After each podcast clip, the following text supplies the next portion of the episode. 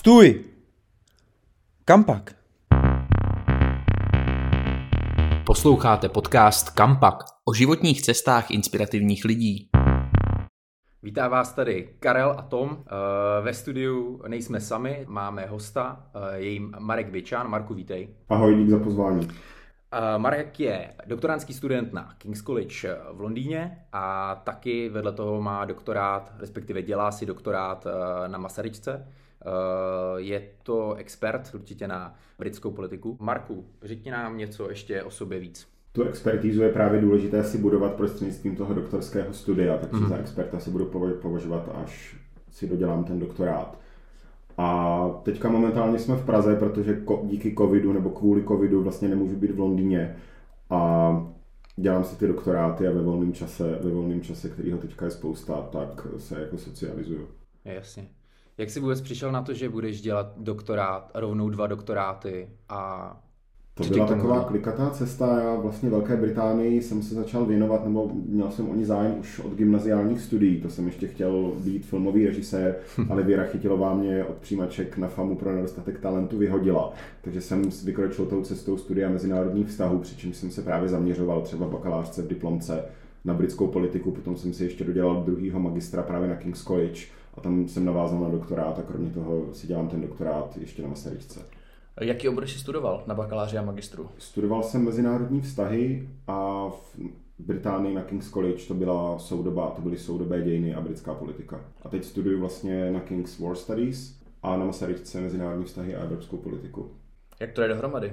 Tak jde to dohromady hodně, hodně se to doplňuje. Já vlastně v, ob, v obou případech tím mým hlavním tématem je Británie, když trošku z jiného úhlu pohledu na těch World Studies tam se vlastně zaměřuju na to, jakým způsobem institucionální rámec tvorby zahraniční politiky a bezpečnostní politiky se vyvíjel a jaký to má dopad na formulaci a implementaci národně bezpečnostní strategie, přičemž tam komparuju Velkou Británii a Německo po konci studené války a na Masaryčce to moje téma je vlastně za jakých okolností po roce 1947 Velká Británie používala sílu v zahraniční politice, takže vlastně obě ty témata jsou takový strategicko-bezpečnostní, hmm. ale ten důraz je prostě hmm. každý na něčem jiným.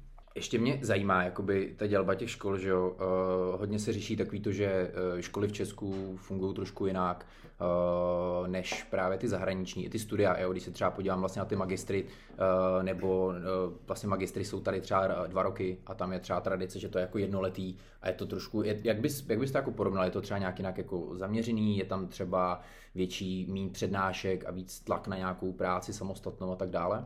Je to studium obecně ve Velké Británii intenzivnější, ať už na bakaláři nebo na magistra, přitom, přičemž tu zkušenost osobní mám jenom z magisterského studia. Oproti tomu, kdy v Česku vlastně vy se považujete, nebo je člověk považován za vysokoškolsky vzdělaného, když má magisterský titul, ve Velké Británii takhle stačí už bakalářský titul, takže ten magistr je pro ty, co vyloženě chtějí na doktorát, anebo pro mhm. lidi třeba uprostřed své kariéry, kteří si chtějí něco ještě jako dostudovat, třeba jako pro novináře, Jasně. kteří vlastně píšou a potom si mm-hmm. chtějí jako dostudovat ještě, zvednout si tu odbornost na to svoje téma a obecně to studium je intenzivnější, je tam, je tam méně předmětů, ale minimálně v humanitních a sociálních vědách výrazně více píšete eseje a různé seminární práce, že je to hodně zaměřeno na samostudium a následně na takových spíš interaktivních přednáškách nebo seminářích se vlastně diskutují ty výstupy ty výstupy, takže je tam i intenzivnější vůbec komunikace mezi, mezi vyučujícími a studenty, že už to není typicky tak, že máte třeba jak tady na bakaláře takový ty velké přednášky pro 120 lidí vlastně pro všechny, no, třeba politologi nebo mezinárodní vztahaře, ale je to tam takový osobnější. Mm-hmm, mm-hmm. A ty jsi teda mluvil o tom, že uh, studuješ jeden doktorát v Brně, druhý doktorát v Londýně, momentálně seš v Praze. Mě by zajímalo, nebo jako přibliž nám, jak to vlastně jde dohromady, jak to, jak to zvládáš skombinovat uh, tyhle ty dva obory. Jako já studuji vlastně jako formálně prezenčně, ale teďka díky covidu je všechno online, takže to umožňuje tady tohle. Ta Praha je tak jako optimálně dvě hoďky letadlem od Londýna, dvě hoďky vlakem, dvě hoďky vlakem od Brna, takže to je dobrá základna. Ale jinak ten doktorát je vlastně hodně flexibilní, vy máte nějaký dílčí povinnosti, ale už samotná ta skladba předmětů je taková jako hodně na vás, je to hodně o té komunikaci se školitelem, ty, ty témata se doplňují, takže to dává smysl, třeba povinnost nějakého publikování, tak je to dobrý v tom, že vlastně když píšete nějakým expertům, se kterými potřebujete mít rozhovor, když jim píšete z toho e-mailu z King's College, tak oni vám odpoví pravděpodobně rychleji, než když jim píšete z toho e-mailu z Masaryčky nebo z nějakého Gmailu, což je zajímavý.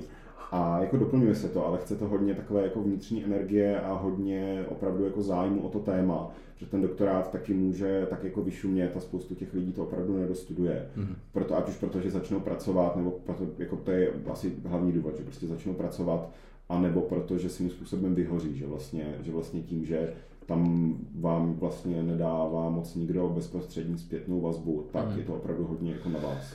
Já jsem v tomhle slyšel, že aby si přesně měl jako mohl do, jako dostudovat doktorát, tak musíš o to téma mít fakt jako ohromný zájem a musíš mu věnovat asi hodně času, předpokládám. Určitě věnujete se tomu čtyři roky, vlastně na začátku to úplně to téma milujete a po těch čtyřech letech tak už jste rádi, že ho opouštíte a hledáte si nové téma. Na druhou stranu ty k tomu musíš mít hodně silnou vazbu, když se tomu tématu věnuješ hned na dvou doktorátech na jednou. Ano, mám, jako mě, já se Velké Británii, Británii věnuju, ať už jako jejím dějinám, nebo té vnitřní politice, nebo právě té zahraniční politice a doteď mi to ještě neopustilo. Takže, takže zatím, jako zatím mě to spíš motivuje, než že by mě to nějakým způsobem jako omezovalo.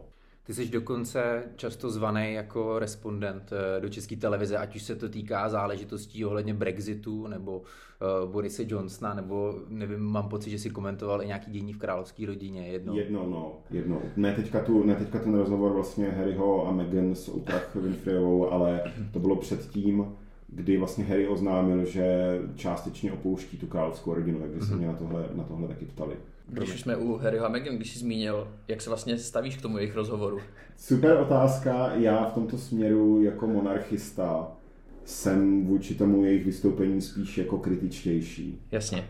Jak se dostaneš takhle jako do ČT, že vlastně ČT si vybere právě tebe? To se stalo vlastně v roce 2015, kdy byly v Británii parlamentní volby a oni vlastně v české televizi, nebo obecně v České republice, vlastně Británii se zase tolik lidí nevěnuje a v té době profesor Kovář a profesorka Rovná, nebo zhruba v té době, jako z Karlovy univerzity se stali právě pro rektory mm. a neměli už na to tak úplně čas. Paní doktorka Kasáková je vlastně proděkanka fakulty sociálních věd, takže taky, taky už na to neměla čas a oni se vlastně snažili oslovit nějaké jako nové lidi a mě doporučila Brněnská katedra politologie, že věděli, že dám dohromady nějak jako větu a opravdu z těch seminárních prací jako viděli, že tam ta nějaká latentní odbornost už existuje, takže mě vlastně oslovili a začali mě tam zvát. A od té doby nejenom v souvislosti s Brexitem, ale i jak byly ty volby v roce 2017 a volby v roce 2019, tak od té doby mě tam tak zhruba jako jednou za, za měsíc prostě pozvou. A nebo samozřejmě, když se děje něco aktuálněji, tak je to intenzivnější. Mm-hmm. a já tam potom můžu, můžu vlastně si vylívat srdce eh, o tématu, o kterému se věnuji odborně a je to strašně super, protože to člověka učí vlastně jako pod tlakem i mluvit. Jo, to, to, to, to, co tady děláme teď, tak když vlastně nevíte ty otázky, nevíte, nebo víte jako nějaký okruhy otázek, mm. víte, jak to ten moderátor chce postavit, ale potom vlastně vy musíte už začít mluvit a u toho ještě promýšlet tu odpověď. Yes. Takže je to, jako baví mě to na mnoha různých rovinách. To je živý přenos, předpokládám, jako, nebo přetáčí se to nějak a pak by třeba dají ti možnost nějak ostříhat? Jako, že... Nepředtáčí se to, není tam možnost do toho vstoupit, ale i živý přenos se točí o, myslím, 8 vteřin později. Aha. Kdybych třeba řekl do jo, jo. nebo něco, tak aby to mohli. My o těch 8 vteřin prostě. No. My tady těch 8 vteřin nemáme. Um... Co se dá dělat? No každopádně, no, abych to schrnul, takže vlastně k tomu, aby se člověk stal expertem, tak krom toho, že se věnuje eh, nějakému takovému tématu, tak aby si tě pozvali do televize, tak vlastně stačí trochu umět mluvit a mít štěstí na to, že nějaký jiný odborníci zrovna nemají čas, jo? Svým způsobem ano, ale tak samozřejmě je to o tom, že to, co říkám tam, tak snad má hlavu a patu, takže produkční jako seznali a dramaturgové, že to dá, jako dává smysl mě tam zvát. Ale je to taky, jako je to o štěstí, jo, jako já jsem, jako prostě fakt mě prostě jeden den přišel e-mail a jako pozvali mě, takže... A nebyl to AZ Quiz. Nebyl to AZ quiz, ale to se točí jako v Brně, jak jsem párkrát viděl ve studiu, ale zbořila. Ale do toho AZ quizu na to, na to ještě nemám odvahu. To, to, to možná až doděláš až další doktoráty. No, možná časem. mám dva doktoráty, tak teď přišel čas na AZ quiz. No a tam se strapním, tam nějaká junior mě porazí. Hele, skvělý. Eh, mě ještě zajímá u toho doktorátu, že mě teda vždycky mě od toho odrazovala taková ta akademická činnost a to psaní hodně, ale eh, je tam i složka vyučování. Ano, Ona je vlastně nepovinná, ale mě třeba učit šíleně baví. A hmm. vy, když vlastně školitel, nebo když se sestavuje vůbec studijní plán, a ta nabídka předmětů, tak máte jednou za rok možnost vlastně navrhnout si vlastní předmět. Takže já takhle na Masaryce v angličtině učím vyloženě vlastní předmět, právě se věnující poválečné britské politice. A obecně jinak jako doktorant tak asistujete v těch hlavních kurzech jako dějiny mezinárodních vztahů, teorie mezinárodních vztahů, tady v těch jako povinných kurzech právě pro spoustu studentů, tak tam třeba máte nějaký dílčí přednášky, nebo pomáháte opravovat právě ty seminářky a ty eseje. A někdo to jako nedělá v rámci toho doktorátu, někdo se věnuje vyloženě jenom tomu výzkumu, ale mě to hodně baví, takže tam hmm. tam je. Takže a právě potom na Kings bych chtěl, tam je zase zajímavý pro ně tím, že jsem Čech a je třeba ještě zajímá mě polskou, mě trošku polsky, hmm. takže tam si vymyslím nějaký předmět, že vlastně budu srovnávat ty národní bezpečnostní strategie jako České republiky, Polska, třeba Slovenska, takže to je zase něco, co je tam zajímavý pro ně. Mají tě rádi tví studenti? Jako většin, já nevím, to je otázka spíš na mě, já doufám, doufám, že ano, ale já jako nejsem, já jsem poměrně přísný hodnotitel, hlavně co se týče těch esejí, a zase na druhou stranu snad ze mě vidí nějakou energii a něco jim to dává, takže většinou, jako většinou ta zpětná vazba je pozitivní. Teďka se mě stalo v tom předmětě o britské politice, já se to samozřejmě snažím stavit hodně nenormativně, jenom jako analyticky, třeba svoje nějaké politické preference případný tam jako nezdělu těm hmm. studentům. Hmm. A byl jsem obviněn z toho, že jsem nekritický obyvatel Tonyho Blaira. Když, když mě znáte, tak jako asi víte, že to není úplně jako můj šálek, můj šálek čaje ale protože tady ta paní, kterou mám vlastně nakreslenou na zdi, tak ta asi spíš bych jako preferoval její premiérství, než premiérství Tonyho Blaira. Ale... Můžeme posluchačům přiblížit, jaký dekorace tady u nás ve studiu, řeknu polomeno u Máry v obejváku jsou. No, tak jako můžeš.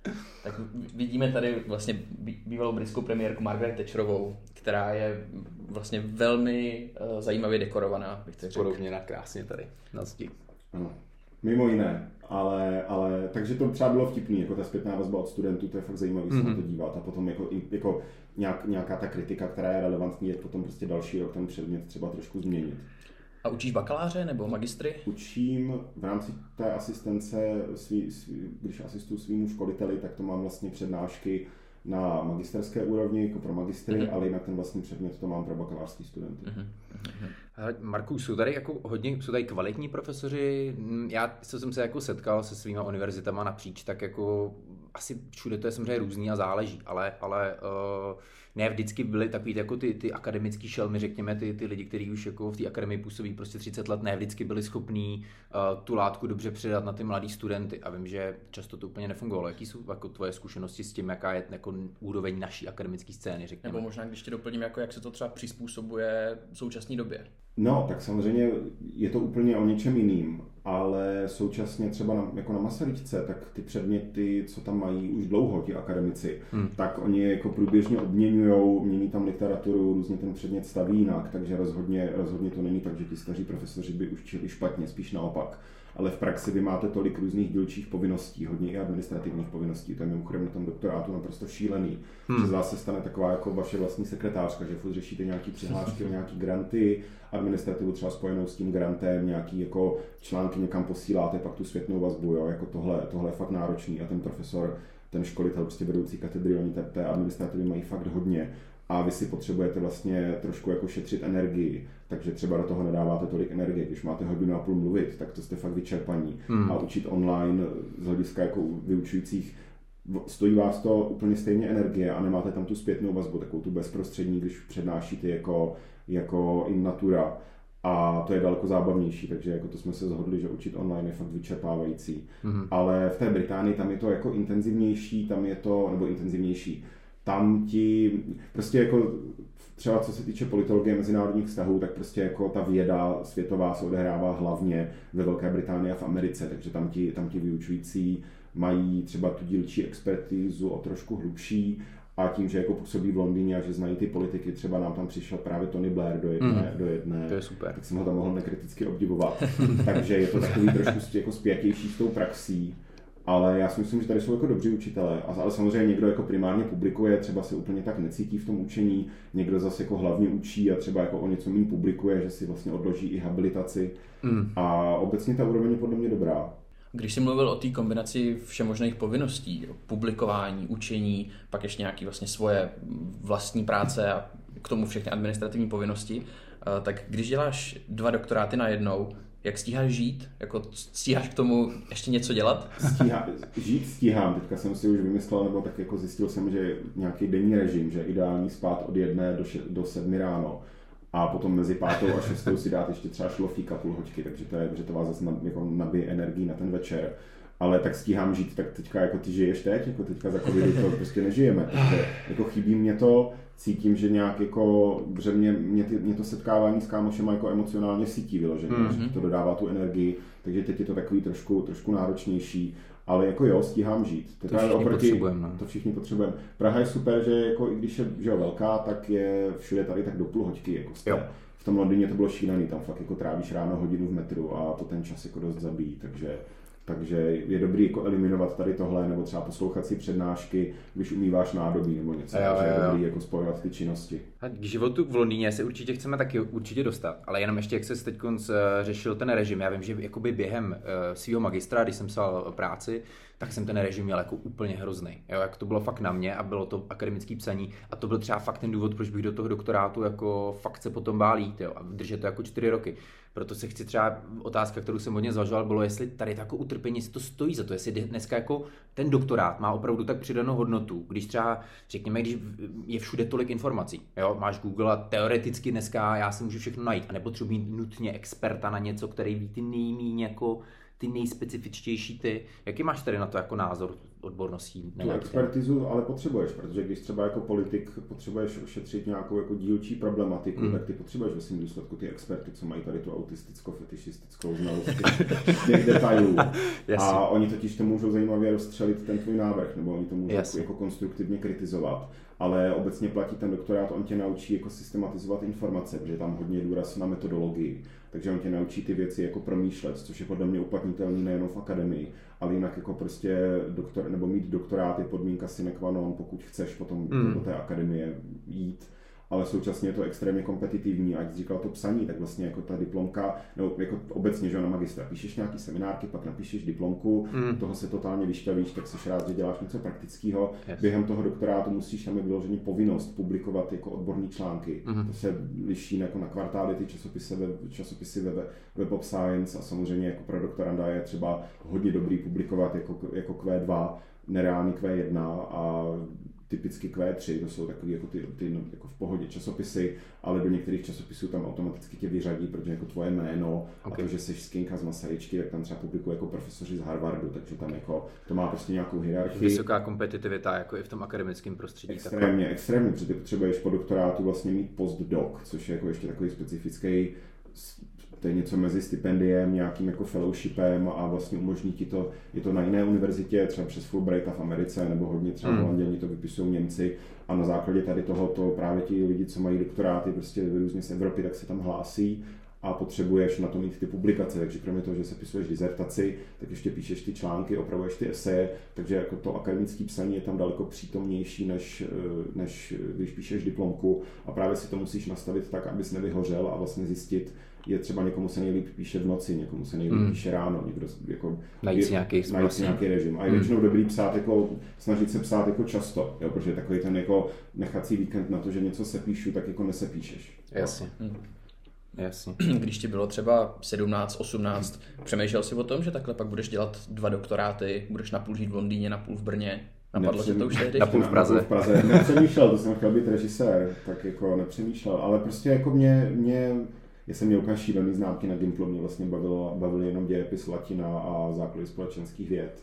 A jako tušil jsem, že ta historie nebo ty mezinárodní vztahy je něco, co by mě bavilo, ale jako rozhodně v 17, v 18 člověk nepřemýšlí jako o doktorátu. Hmm.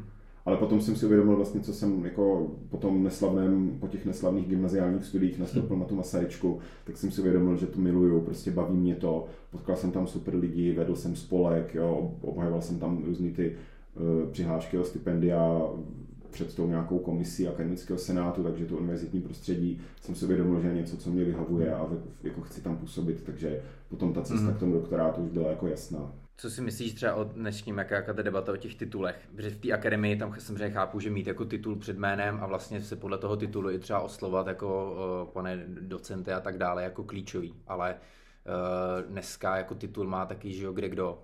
Uh, jak se na tady to třeba díváš? Jestli spíš jako neznehodnotí pak ty tvoje dva doktoráty třeba? Obecně k terciálnímu vzdělávání existují tři přístupy. Jedno je takzvaně elitní, jedno je masový a ten třetí vždycky zapomenu, ale v zásadě jde o to, že to by se prostě hodí jako společnosti, když ta společnost je široce vzdělaná ale současně to jejich vzdělání jako nedosahuje té úrovně, jako třeba absolventi Karlovky byli v 19. století. Jo? Jako to, ta úroveň toho vzdělání je jako někde jinde, což nutně není jako kritika toho stávajícího systému. Ono je prostě dobrý mít vzdělanou společnost, ale současně v Česku je to fetiš. Jo? Jako v Česku bylo mít titul prostě. Mít titul a i z hlediska uplatnění na pracovním trhu, tak jo, jo, v nějaké prostě firmě nebo, nebo ve státní správě, tak když nemáš magistra, jo. tak vlastně tě ani nevezmou, přičemž ale reálně tam děláš něco, co bys jako zvládl z maturitou. Z bakaláře rovnou na magistra, že jo, no, taky, bez což je, mezery, jo, takže jo, je to v tomhle, nestandardní. No, hmm. ale zase už doktorát je trošku něco jiného, tam se ti zase může stát, že ti řeknou, že jsi předzdělaný třeba jako v soukromém sektoru. Možná se teď ještě obratem vrátíme k tomu životu v Londýně. Jo. Jak se studentovi žije v jednom z nejdražších měst na světě? V Tesku se rozhoduješ, jestli si koupíš prostě lepší sír, nebo jestli potom ještě večer z domu pojedeš na, na přednášku někam jako metrem. Takže je to fakt extrémně drahý. Cítíš se tam jako nějaký prostě chudák z východní Evropy, což jako není tak úplně příjemný, ale na druhou stranu prostě, když se věnuju britské politice, tak jako dává smysl být v Londýně, mm-hmm. ale je tam jako úžasný množství příležitostí. Jo, jako to je univerzitní město, tam prostě do parlamentu můžeš chodit na interpelace, to je jako fakt působivý.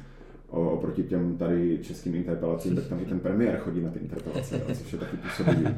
A vůbec ta úroveň té debaty je to skvělý, ale jako ty životní náklady, to je něco hmm. šíleného.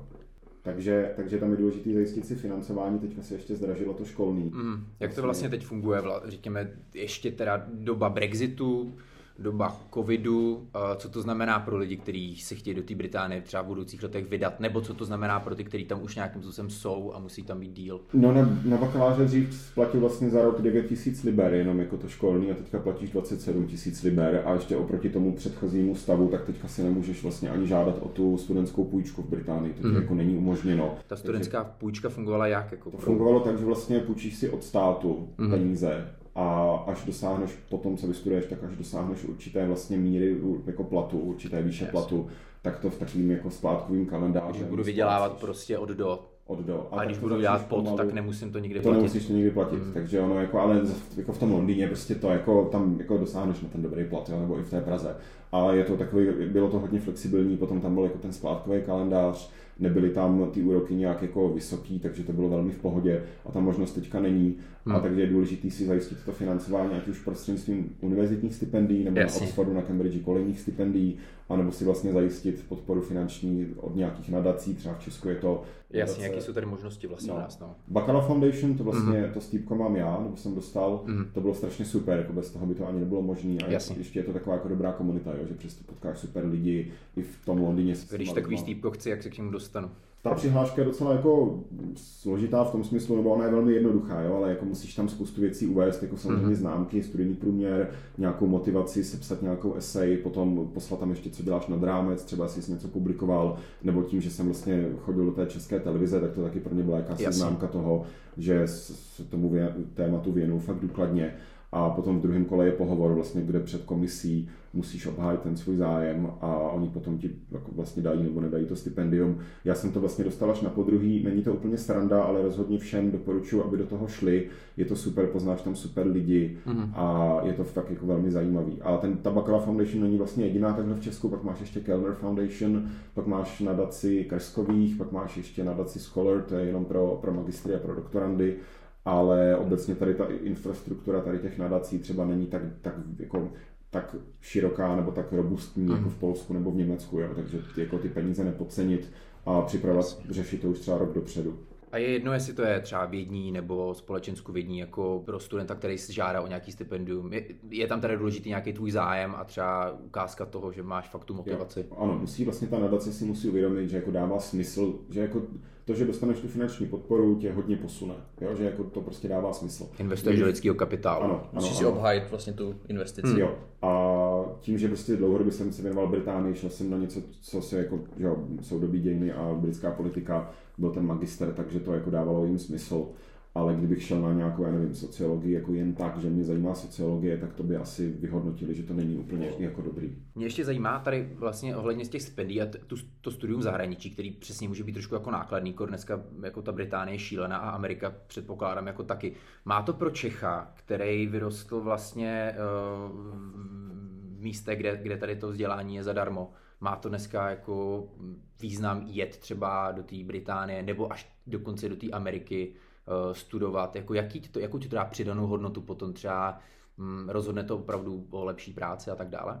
Přidanou hodnotu ti to dá obrovskou, ale současně, když se pak chceš vrátit do Prahy, tak to není úplně jako nutná podmínka, ale jo. je super mít tu zkušenost, jo? Jako ať už v té lidské rovině, že tam poznáš skvělý lidi, nebo jako dá ti to tu přidanou hodnotu a tu znalost, kterou třeba tady bys úplně nezískal ale současně ti to otvírá ty možnosti potom dalšího uplatnění právě třeba v Británii nebo v Americe. Yes. Musíš tam třeba potom zůstat? Jako... Zůstat tam je úplně to... nemusíš, jako těch lidí se i dost jako vrací, protože ta Praha má, jako Praha je vlastně že super místo k životu, je krásná, hmm. sice jako hypotéku tady prostě totálně nezaplatíš, hmm. ale v mimochodem Londýn je, tam myslím potřebuješ 10 ročních platů na zaplacení hypotéky to v Praze nějakých jako 12, jo, že vlastně mm-hmm. jako mhm. Praha je, co se týče ceny bydlení, dražší než Londýn, takže to je docela šílený. Mm-hmm ale jako zůstat, asi dává smysl tam potom zůstat. Ale třeba ta akademie funguje tak, že vlastně e, na ten postdoc nemůžeš jít tam, kde jsi studoval doktorát. Jo, takže já třeba po té Kings bych samozřejmě Oxford, Cambridge nebo nějaký rele, relevantní pracoviště v Americe, nebo Leiden v Holandsku, nebo prostě Humboldtova univerzita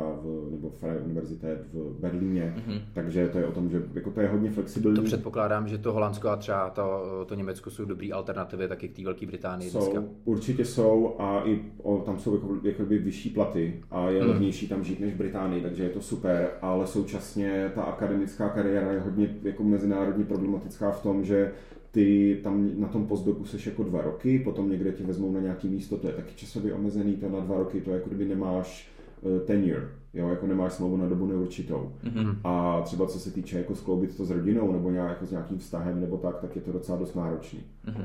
Jako tady v té prostě mezilidské rovině. Jo, že prostě jsi dva roky, tam úplně nezapustíš kořeny. Jasně. A pak zase jedeš jinam. Mě právě trošku děsilo to, že ty si vlastně někam jdeš na nějaký nový místo, tam si vybuduješ nějakou komunitu, hlavně i dneska ty univerzity jsou, jak si říká, o poznávání těch lidí a tak dále. A právě mě potom trošku jsem se bál, že OK, vytvořil jsem si komunitu někde třeba v Holandsku, ale najednou se ty lidi rozprchnou a já nikoho nemám. A vlastně, jestli není fakt lepší to prostě budovat dlouhodobě v tom Česku už třeba od toho bakaláře. To je... Nebo nejenom v Česku, v jakýkoliv zemi, kde seš. No. To je rozhodnutí v zásadě na tobě o tom, co ti vyhovuje, ale jinak třeba jako v té akademii, tak s těma lidma se pak, pak potkáváš na těch různých konferencích. Jo? Takže ono jako ti lidi, co se věnují třeba jenom tomu tématu jako já, tak ti, jako my se tak jako, jako známe a pak jezdíš na nějaký ty ICPR, letní školy meteorologický, zimní školy meteorologický, potkáváš se na těch konferencích. Takový nadnárodní je trošku. Nadnárodní, jako... Je to taková komunita, hmm. ale je pravda, že ti to pak vždycky ti to vytrhne, když odejdeš, jo? takže je to v tomhle směru takový trošku smutný. A hlavně co se týče jako rodiny nebo nějak jako vůbec právě vzít si hypotéku a kde a jak to bude, tak jako v tomhle to je docela, docela náročný. A tak to zatím úplně neřeším, že jo, já přece jenom jsem double doktorant. Tím si možná už tak trochu naznačil nebo předběh eh, tu naší další otázku, ale vlastně ještě by nás zajímalo, v jaký fázi toho svého doktorského studia teď seš, kolik ti ještě zbývá? Já jsem v prváku na Kings a na Masárně jsem vlastně v polovině. Jo, jo, jo, jo jasně. A vidíš vlastně se i do budoucna, že bys chtěl pokračovat v té akademické sféře? Já jsem nedávno začal pracovat na jednom jako projektu, to se jmenuje Český priority, líbí se mně, že to je vlastně praktický, protože přece jenom ten doktorát, on je hodně, tam fakt se věnuješ jako hlavně jenom tomu jednomu tématu, je to hmm. hodně jako dohloubky, máš pocit, že to je docela jako dost, nebo ono to jako v praxi je odtržený od reality, jo, ale že tam není žádný ten praktický aspekt, ale obecně ta akademická kariéra je něco, co mě hodně láká. Takže mm. jako jo, já bych potom jako určitě chci jednou nějaký ten postdoc, a potom zůstat v té, asi v té akademii. Ale samozřejmě jako to je flexibilní. Jo? Tam mm. můžeš taky mít půlvazek a do toho můžeš dělat něco jiného. Marku, ještě taková uh, trošku jinak kladěná otázka. Já si pamatuju, když jsem tě viděl poprvé, uh, tak si seděl uh, nohu přes nohu, uh, sladěný oblek, uh, jsi takový jako působíš jako, jako britský gentleman. Takový elegán. Takový elegán. No, uh, tady v pátek byla, byl tady kamarád, tak jsem se opil a pak jsem házel skleničky z okna, takže britský gentleman úplně nevím, ale to možná se s tím pojí, jo, jak ne, jsem viděl na Oxfordu, jak hážou vždycky, když dopijou portský, tak to hodí do krbu a ono to udělá takový jako, jako estetický zášlech, jo, jak to, ten, ten, ty zbytky alkoholu splanou. Takže jako jo, tak já jako mě, třeba mám tam oblíbený na Jermyn Street oblíbený obchody prostě s mm. má se sakama, takže jako to se mě líbí, to, to, to, jako to mám rád, no. Takže za nás ještě taková jako finální otázka, kam pak, kam vlastně teď teda směřuješ, kam tě to vede, eh, jak si vidíš třeba, eh, když budu dávat těžkou pohovoru otázku, kdy si vidíš za pět let?